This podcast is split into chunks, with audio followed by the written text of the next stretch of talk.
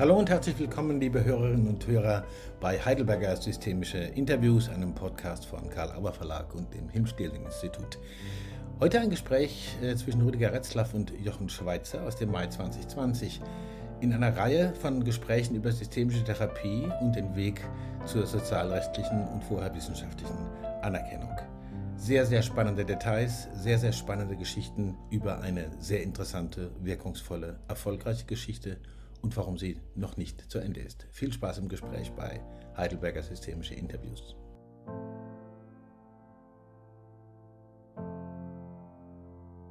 Ja, guten Abend Rüdiger Retzlaff und guten Abend Jochen Schweitzer zu unserer Serie Gespräche über systemische Therapie und den Weg zur Anerkennung als äh, sozialrechtliches Verfahren und kassenzugelassenes Verfahren.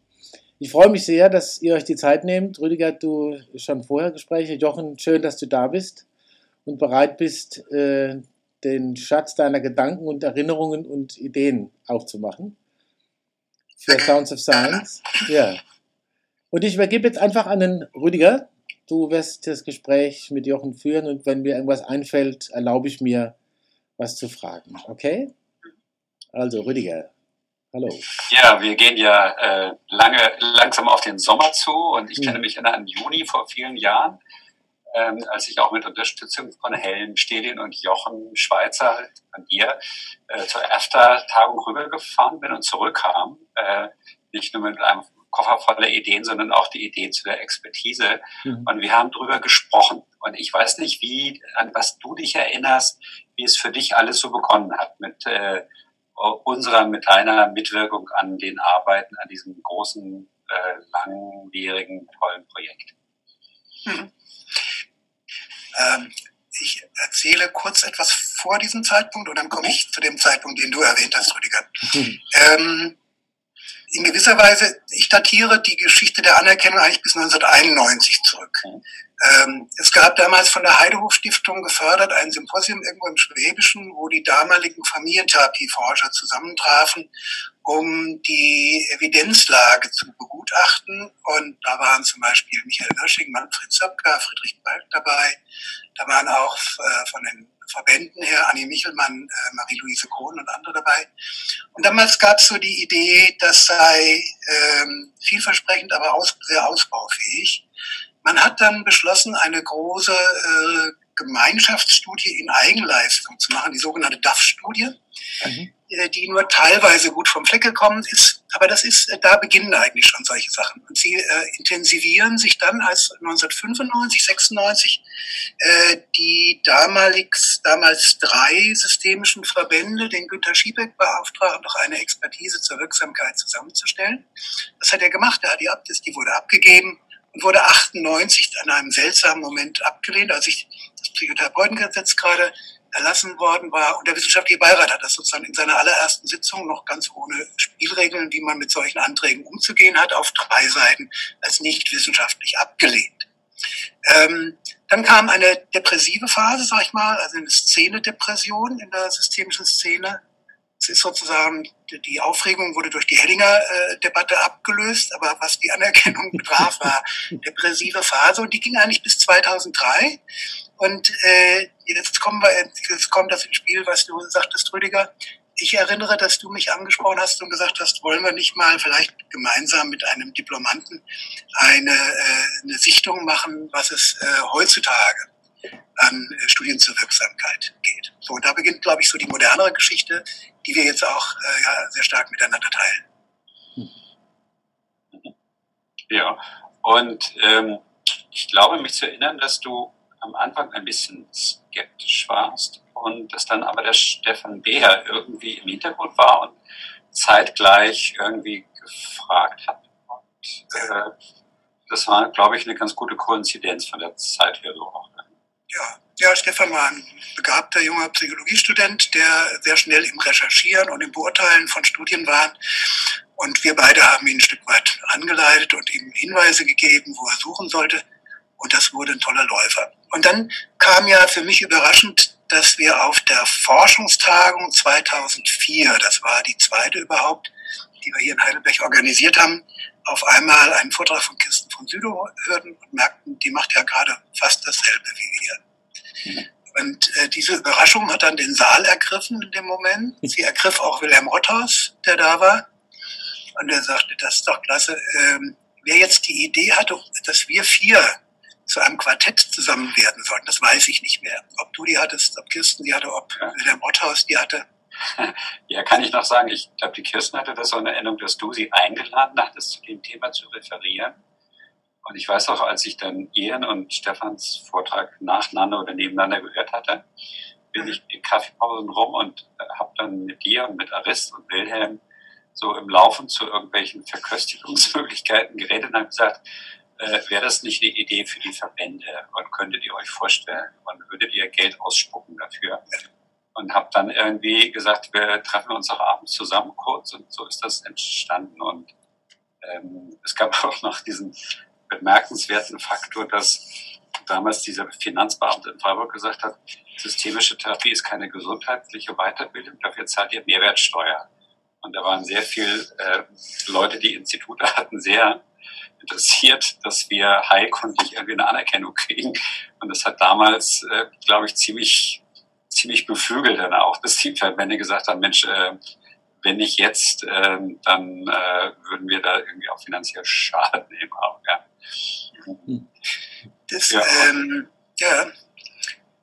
Die, äh, wahrscheinlich war die, fand die Unterhaltung an einem Büchertisch statt, an dem ein Herr Oder damals äh, Bücher von Karl Auer und anderen Verlagen genau. äh, anbot. Vielleicht hat er das sogar mitbekommen.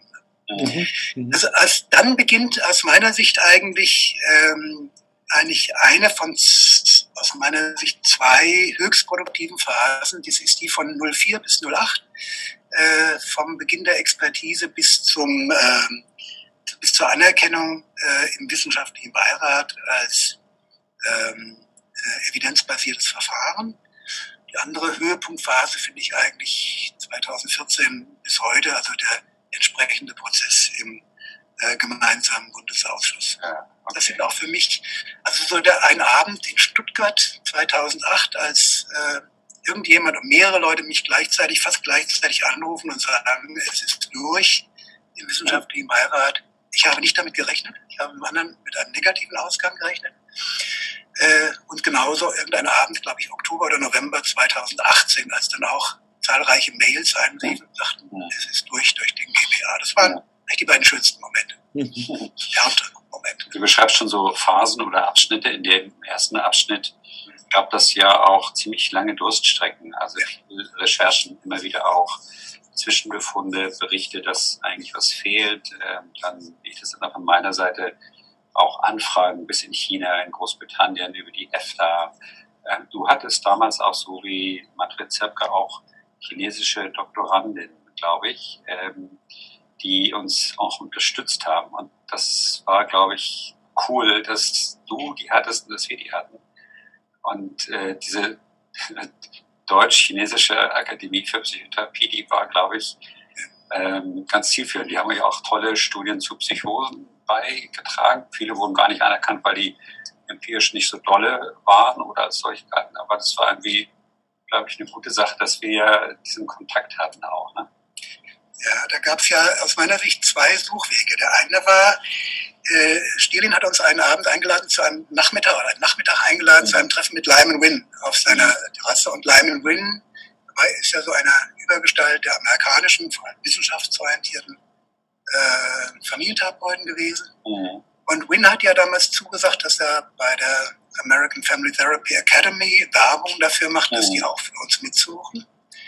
Dann haben wir aber beschlossen, vielleicht reicht's noch nicht ganz. Also bei Schizophrenie, bei der Angst, bei einigen anderen Sachen. Und wir müssen mal gucken, ob wir auch jenseits von Deutsch und Englisch, mhm. vielleicht sind da noch verdeckte Schätze.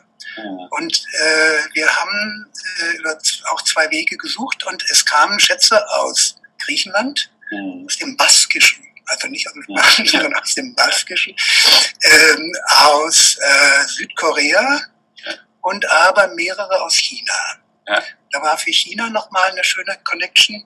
Äh, Timothy Singh ist ein äh, Chinese in Singapur, der hat sehr gut recherchiert, hat die uns geschickt, wir verstanden die nicht. Wir haben sie dann aber zu Zhao Shilong in mhm. Shanghai geschickt. Genau. der sie in Shanghai hat übersetzen lassen. Mhm. Und dann konnten wir aus dem äh, also konnten wir ähm, ziemlich viele, vor allem zur Schizophrenie, eben drei Studienkollegen, ja. von denen am Ende einer anerkannt hat, er wurde und ohne die mhm. Mhm. Das waren also äh, diese Art von Netzwerken, also wie du auf so einem Netzwerk zu, zu Studienergebnissen kommst, die alleine mit Deutschen und auch mit englischsprachigen Aufsätzen ja. allein nicht machbar gewesen. Das hat mich sehr fasziniert. Ja, das hat auch eigentlich Spaß gemacht, weil ich dann über die Cochrane Foundation den Tipp bekommen habe, dass die Chinesen doch so viel machen. Und dann habe ich gedacht, das wäre echt cool. Und dann äh, Xudong Chao hat dann immer wieder auch die Güte der Übersetzungen äh, attestiert, was irgendwie auch ganz cool war. Ich habe dann sogar, ich glaube, du hast diese griechische Sache übersetzen lassen. Ich hatte eine schwedische, im Original schwedischen Text gefunden, das noch gar nicht auf Englisch war. Das hatte so, ähm, das hat irgendwie auch Spaß gemacht, dass man immer noch irgendwie einen Joke aus dem Hut zaubert und noch eine Studie liefert und so, aber es gab ja für dich sicherlich auch Tiefpunkte, oder? Also, ja. Oder was, was war der für dich herausstechend ja. von einer? Also ich fand die beiden schwierigsten Phasen, äh, die eine fand ich äh, 98 bis 02, 03. Hm. Ich war damals noch im Vorstand der Deutschen Arbeitsgemeinschaft Familientherapie und es legte sich eine bleierne äh, Lähmung zunächst mal über die Szene, also auch mit allen möglichen Untergangserwartungen. Man muss sich denken, das war die Zeit, wo QM, Evidenzbasierung, ähm, Regulation der Psychotherapie zum dominanten Diskurs wurde, mhm. uns nicht entziehen konnten. Ähm, ich habe 2000 auf der DGSF Gründungstagung einen Vortrag gehalten, warum die Nichtanerkennung der systemischen Therapie ein Glücksfall war. Zum damaligen Zeitpunkt, also das war natürlich ein Versuch, also zu einer kollektiven Depressionsabwehr beizutragen. Ähm, es war aber, glaube ich, nicht doof, weil ich gesagt habe, wenn wir jetzt in dieses Abrechnungssystem, was wir momentan ähm, haben, äh, reingekommen wären, dann würden wir uns hinterher unsere Arbeitsweise nicht wiedererkennen. Und da können wir vielleicht, wenn ihr wollt, nachher nochmal äh, äh, zurückkommen, weil ich glaube, die Lage, auch die, der, die Psychotherapiepolitik in 2018 ist für unser Anliegen ein günstigeres als äh, um 2000 herum. Das war ein förderlicher Kontext. Es ist ein guter Zeitpunkt, jetzt mhm. da hineinzukommen. Meine zweite schwierige Phase war 2009 bis 12. Ähm, damals war ich DGSF-Vorsitzender und ähm, es gab ja keine Möglichkeit, selber einen Antrag beim gemeinsamen Bundesausschuss zu stellen. Also der gemeinsame Bundesausschuss der Krankenkassen und Ärzte. Äh, musste eine der Parteien stellen wir haben die angesprochen und jede Partei hat gesagt, ja, wenn die anderen, dann machen wir mit. Und die sagten, ja, wenn die anderen, dann machen wir mit. Aber keiner wollte anfangen. Also weder äh, die Ärzteverbände, äh, die Leistungserbringer, noch die Krankenkassen. Und das äh, zog sich eigentlich hin, bis wir irgendwann auf die Idee kamen, wir müssten Berliner Lobbypolitik verstehen lernen. Und wir haben äh, sie intensiv studiert, äh, wir haben uns da ganz intensiv und auch sehr qualifizierte Beratung gefunden. Das war die eine, äh, ähm, das half. Und irgendwann hat dann der GBA es selber initiiert.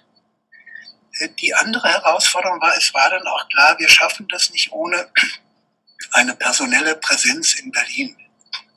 Ähm, und es war dann hilfreich, dass zu dem Zeitpunkt die Summe der beiden größeren Verbände an Mitgliedern und damit auch äh, natürlich an Mitgliedsbeiträgen stark genug war, zwei sehr gute, eine Kollegin, einen Kollegen anzustellen, um in Berlin hauptamtlich äh, für diese Sache auch über vier Jahre hinweg im Kontakt mit vielen Menschen im Gesundheitswesen dafür einzutreten. Aber vorher, also ich war drei Jahre lang einfach verzweifelt. Du denkst, irgendwo muss hier eine Tür auf sein, aber du findest sie nicht. Und jeder, der, jede Tür, an die du anklopfst, sagt, probieren Sie es nebenan. Und wenn du nebenan klopfst, dann, dann sagen sie, probieren Sie es nebenan. Es gibt eine chinesische Strategie in so einem Werk über Heurismen, ähm, die besagt, komm, kommst du nicht zur äh, vorderen Tür rein, zum Haupteingang, dann benutze den Hintereingang. Und aus meiner Sicht war ein Hintereingang eigentlich sehr breit angelegt zu streuen. Wir sind gut, wir sind wissenschaftlich. Und ich gehe nochmal ganz zurück an den Anfang bei dieser Forschungstagen hatte ich dafür plädiert, dass Detlef Kommer eingeladen wurde, der damals Präsident der Landeskammer war. Ich habe ihn dann beiseite genommen und habe gesagt, stellen Sie sich vor, es geht noch nicht mal, dass wir äh, Fortbildungspunkte kriegen, weil das Verfahren nicht als wissenschaftlich anerkannt gilt. Und dann hat er gesagt, was macht er möglich? Ja, und so haben wir oder du hast dann immer wieder ähm, Forscher eingeladen. Ich hatte die häufige Leute wie Sapochnik und, und, und vorgeschlagen, Crane und so. Und dann hatten wir aber immer wieder auch Kassenvertreter dabei, wo ich dann vorgeschlagen, hol doch den dazu. Und du und Matthias Oxy hattet das super vorbereitet. Und dann hatten wir aber auch gestreut auf der Ebene der Kammern und der Politik und der Krankenkassen. Die sind gut, das ist empirisch solide, das kann man machen, das wird in Amerika gemacht. Und ich glaube, das hat atmosphärisch auch dazu beigetragen, dass äh, über einen langen Zeitraum hinweg ähm, eigentlich auch das Image sich verbessert hat in dem Feld der Entscheidungsträger. Ja, ich glaube, das waren keine so direkten Vorgehensweisen, aber indirekte, die auch ganz wesentlich waren als Hintergrund zu dem, was du dann über Berlin und ähm, die beiden Kollegen hinaus gesagt hast. Vielleicht kann ich da gerade anschließen. Ähm, ich glaube, wir haben in der Phase auch einen Diskurswechsel eingeleitet. Ich würde mal sagen, bis 2000 haben die systemischen Therapeuten gesagt, wir sind ganz anders als alle anderen wir sind auch besser als alle anderen und haben damit sozusagen einen Antagonismus aufgebaut, mhm. ähm, mit dem sie sich auch ein Stück weit ins Abseits befördert haben. Das mhm. kannst du nachzeigen, auch in die, in die Frage, mit wem haben Verbände zusammengearbeitet. Die Systemiker haben bis, sagen, bis 2006 vor allem mit Verbändeten zusammengearbeitet, die auch nicht anerkannt wurden. Mhm. Also eine, eine Koalition aller Ausgeschlossenen gemacht was natürlich das Selbstbild, uns will keiner drin haben, nochmal gefestigt hat. Und wir haben angefangen, das aufzuweichen. Also wir waren in einer verhängnisvollen Koalition, vor allem mit der Gesellschaft für wissenschaftliche Gesprächstherapie, damals, die durch ihren Geschäftsführer vollkommen in die wir haben keine Chance, aber deshalb nutzen wir sie umso militanter. Und sehr viele Rechtsverfahren, die am Ende aber nicht weit geführt haben, eingelegt haben. Und wir haben gesagt, wir sind offener, wir halten auch Verhaltenstherapeuten nicht für ähm, Teufels oder auch mit, auch mit Analytikern kann man sich gut unterhalten. Deshalb glaube ich, eine, eine offenere Atmosphäre geschaffen. Mhm. Ja. ja, das war der Wechsel von einem äh, transaktionsanalytisch gesprochen, einem Loser-Spiel zu einem Winner-Spiel eigentlich. Ne? Ihr seid gut, ja. wir sind auch gut. Und das ist eine, glaube ich, andere Herangehensweise. Aber natürlich damit auch ein weniger äh, größenfantastisches Selbstbild, also dass wir so ganz anders sein, die totale Revolution, die ja. bisherige ja. wegbewegt. Ja. Äh, wie hast du die Zusammenarbeit mit den Mitstreiterinnen und Mitstreitern erlebt? Das hatten wir ewige Sitzungen, nächtliche Telefonate und spätabendliche Telefonate und es war ein langer, langer, langer Prozess auch. Meinst du jetzt innerhalb der Expertisegruppe? Also ich meine jetzt noch mehr in der Expertisegruppe, aber mhm. über ja. hinaus auch, ja. Also äh, wir waren ja in der Expertisegruppe eine spannungsvolle Mischung. Äh, das war, wir haben uns auch viel äh, über Details, über Sätze, über Worte lange unterhalten, auch strittig. In meiner Wahrnehmung war vor allem Kirsten von Südow, aber auch du, es die sehr stark äh, unseren Text, den wir verfasst haben, aus der Brille des wissenschaftlichen Beirates äh, betrachtet haben, also aus der Sicht so einer, ich sag mal, positivistischen Wissenschaft und eine, auch einer Variante von systemischen Therapie, die vom Gesundheitswesen leichter verkraftbar wäre. Also sprich, möglichst wenig radikalen Konstruktivismus, eher äh, der Glaube an eine Wissenschaft, die man auch im, im empirisch äh, darstellen und überprüfen kann. Äh, damit auch eine Bevorzugung bestimmter Schulen in der systemischen Therapie, zum Beispiel der strukturellen, zu der es viele Outcome-Beschreibungen gibt, während eigentlich die lösungsorientierte und narrative in der Szene dominierte, aber viel weniger Outcome-Studien vorzuweisen hatte. Ich habe mich selber damals gesehen als meine Rolle, als jemand, ich habe ja weniger Studien gesucht und gefunden als die anderen drei als jemand, der sozusagen immer zwei Bilder abgleicht, nämlich wie sieht sich die Szene nach meiner Wahrnehmung von innen und wie wird sie von außen gesehen. Und was ist sozusagen die Geschichte, mit der beide Seiten äh, gut leben können. Das war für mich die Story dahinter. Es führte häufig auch, wie gesagt, zu Konflikten um einzelne Worte. Aber ähm, es war überlagert einfach von einem großen Respekt. Wir haben das ja alle häufig abends und nachts gemacht, äh, als eine echte Nebentätigkeit. Und das hatte auch was Spannendes. Also man fühlte sich auch als Teil des historischen Prozesses und von daher habe ich mich mit euch gleichzeitig auch sehr verbunden gefühlt habe, wenn ich mich auch im Kampf um jedes Wort manchmal über die anderen geärgert habe.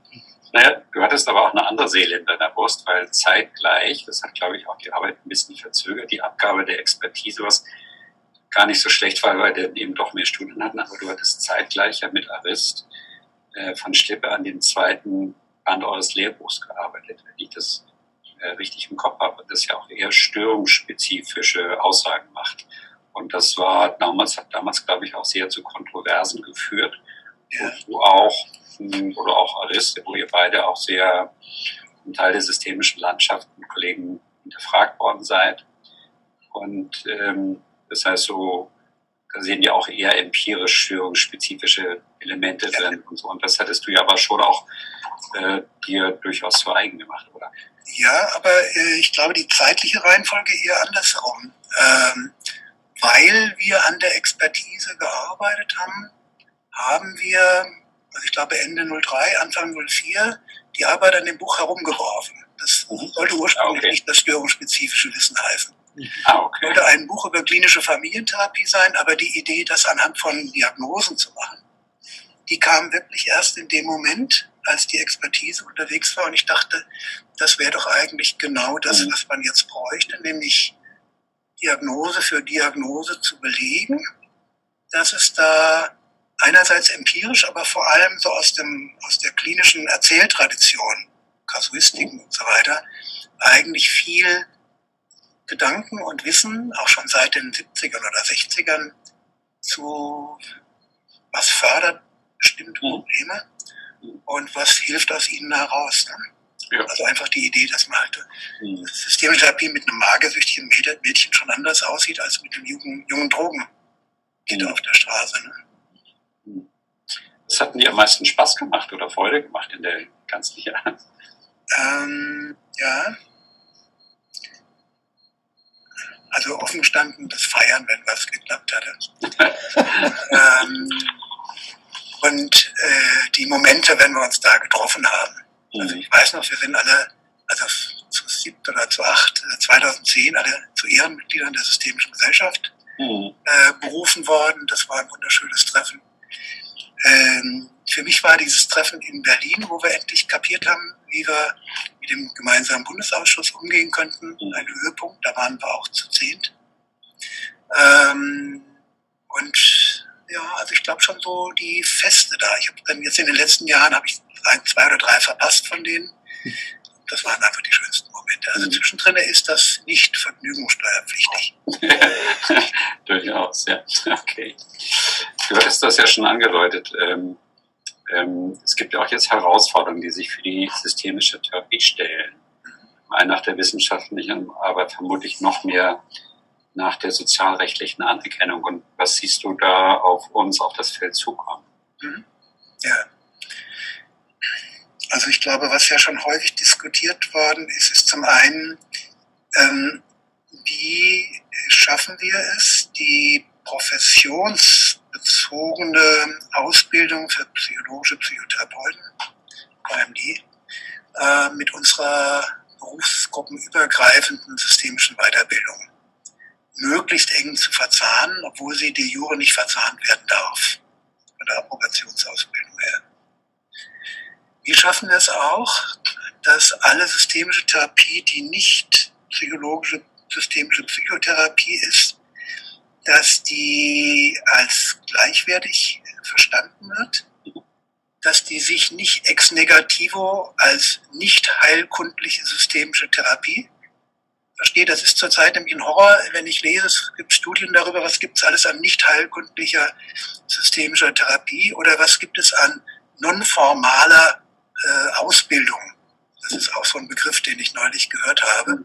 Also die formale ist dann die Approbationsausbildung, die andere ist die non-formale. Es erinnert mich an die 90er, da war ich ein nicht ärztlicher Psychotherapeut. Ich habe das gehasst und äh, finde auch, die Kollegen sollten heute nicht in non-formalen Studiengängen zu nicht heilkundlichen ähm, Therapeuten weitergebildet werden. Also ich glaube, es braucht eine neue Sprachregelung. Und äh, Wilhelm Rothaus hat vorgeschlagen, alle die, die nicht im Gesundheitswesen arbeiten, sollten sich künftig Beziehungstherapeuten nennen. Das ist ein Vorschlag. Die andere Frage ist, ob man nicht sagt, wir brauchen langfristig systemische Beratungsweiterbildungen, die genauso aufwendig sind wie systemische Psychotherapie-Ausbildung. Und alles, was nicht Heilkund ist, ist Beratung. Und das unterscheiden wir dann nochmal in psychosoziale Beratung und in Unternehmensberatung. Also wir brauchen, glaube ich, für den ganzen Nicht-Bereich äh, eine klare Sprache, positive Sprachregelung.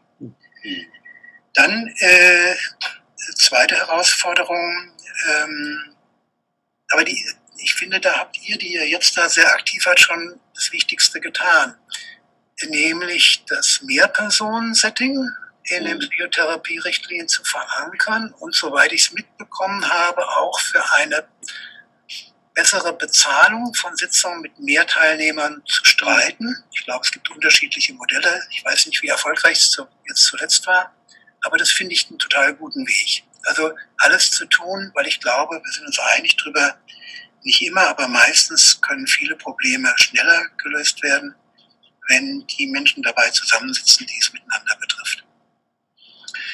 Ähm, die dritte und letzte Herausforderung, die ich sehe, ist an den Unis. Da müssen wir in möglichst schneller Zeit möglichst gut werden. Und das ist nicht einfach. Wir haben, glaube ich, in den letzten 15 Jahren, wüsste ich nur positiv von einer Kollegin, vielleicht von zweien, die im deutschen Sprachraum habilitiert haben. Über System, ja, vielleicht sind es vier oder fünf. Also es sind sehr wenige, die so im professurfähigen äh, Qualifikationsbereich angekommen sind. Das äh, muss sich, glaube ich, einfach in den nächsten, ich hoffe mal, zehn Jahren ändern, mhm. Äh, damit wir, äh, damit die Systemtherapie nicht so ein Mauerblümchen-Dasein in der universitären Lehre und Forschung ähm, spielt. Ich bin ein bisschen hoffnungsfroh, äh, dass die, ich hoffe, dass das neue Psychotherapiegesetz oder seine, seine Ausformungen da auch ein bisschen was festlegen, wie viel systemische Therapie denn in so einem psychologischen Psychotherapiestudium drin sein soll. Ja, ja, das sind so die, das wären für mich so die Herausforderungen. Natürlich äh, so ganz äh, nebenher äh, den Spaß an der Sache behalten. Also ich glaube, im systemischen Feld, das wissen wir alle, das macht mehr Spaß dort als woanders. Mhm. Äh, da ist ein anderer Umgang miteinander, nicht immer, geht auch andersrum, aber äh, häufig ist da ein Umgang, der informeller, äh, lustiger. Es wird mehr, im Durchschnitt wird mehr gelacht als in anderen Therapieschulen. Es ist weniger verbissen. Uh, you look at it from the other side and sometimes from the bright side. Ähm, die äh, die äh, Berufsgrundprofessionen spielen eine weniger wichtige Rolle als woanders. Ja, und ich, irgendwie hoffe ich, dass das bleibt.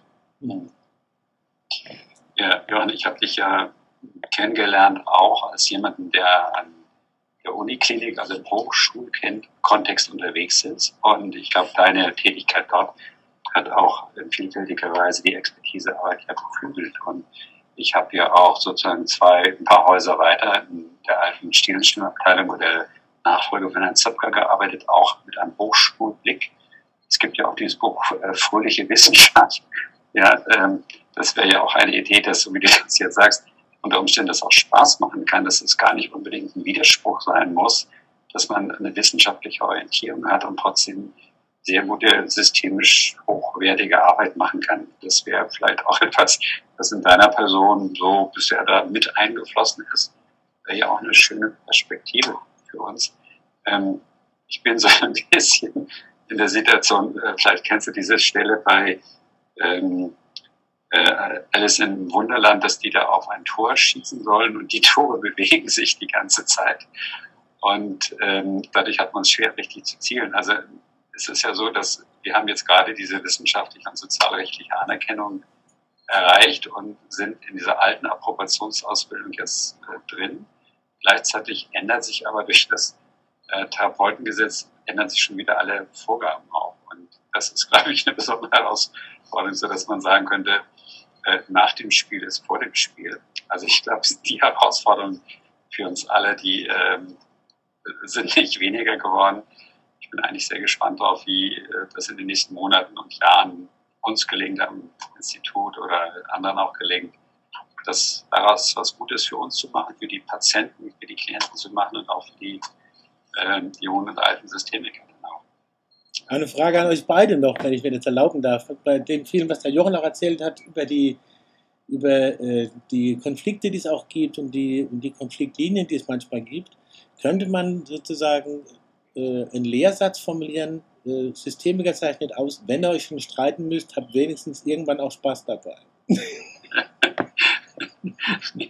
Also das, äh, ein Höhepunkt für mich war dieses äh, Streitgespräch mit Tom Lewold und Wolfgang Loh 2008 über unser Lehrbuch 2 mit dem Störungsspezifischen. Das mhm. war auf hohem theoretischen Niveau eine, im gegenseitigen Respekt äh, eine scharfe Diskussion, mhm. wie bei einem Tischtennismatch. Und äh, es ist ja immer so, äh, ich glaube, im, im Systemischen hast du ja die, die wenigstens theoretisch die Idee, der andere hat aus einer anderen Perspektive vielleicht nicht ganz genauso, aber fast genauso recht wie, wie du. Es ist nur aus einer anderen Verrechnung heraus oder aus einer anderen Perspektive heraus. Und ich glaube, wenn uns das gelingt, dann kannst du mit allen möglichen Konflikten sie inhaltlich so weiter austragen, aber respektvoller. I wish you the very best.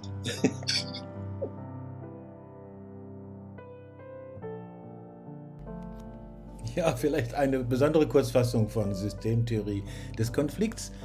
Ein spannendes Gespräch zwischen Rüdiger Retzlaff und Jochen Schweizer. Es werden weitere Folgen, die in diesem ganzen Zeitraum geführt worden sind, mit Kirsten von Südow und anderen Protagonisten der Anerkennung, der Geschichte der Anerkennung der systemischen Therapie.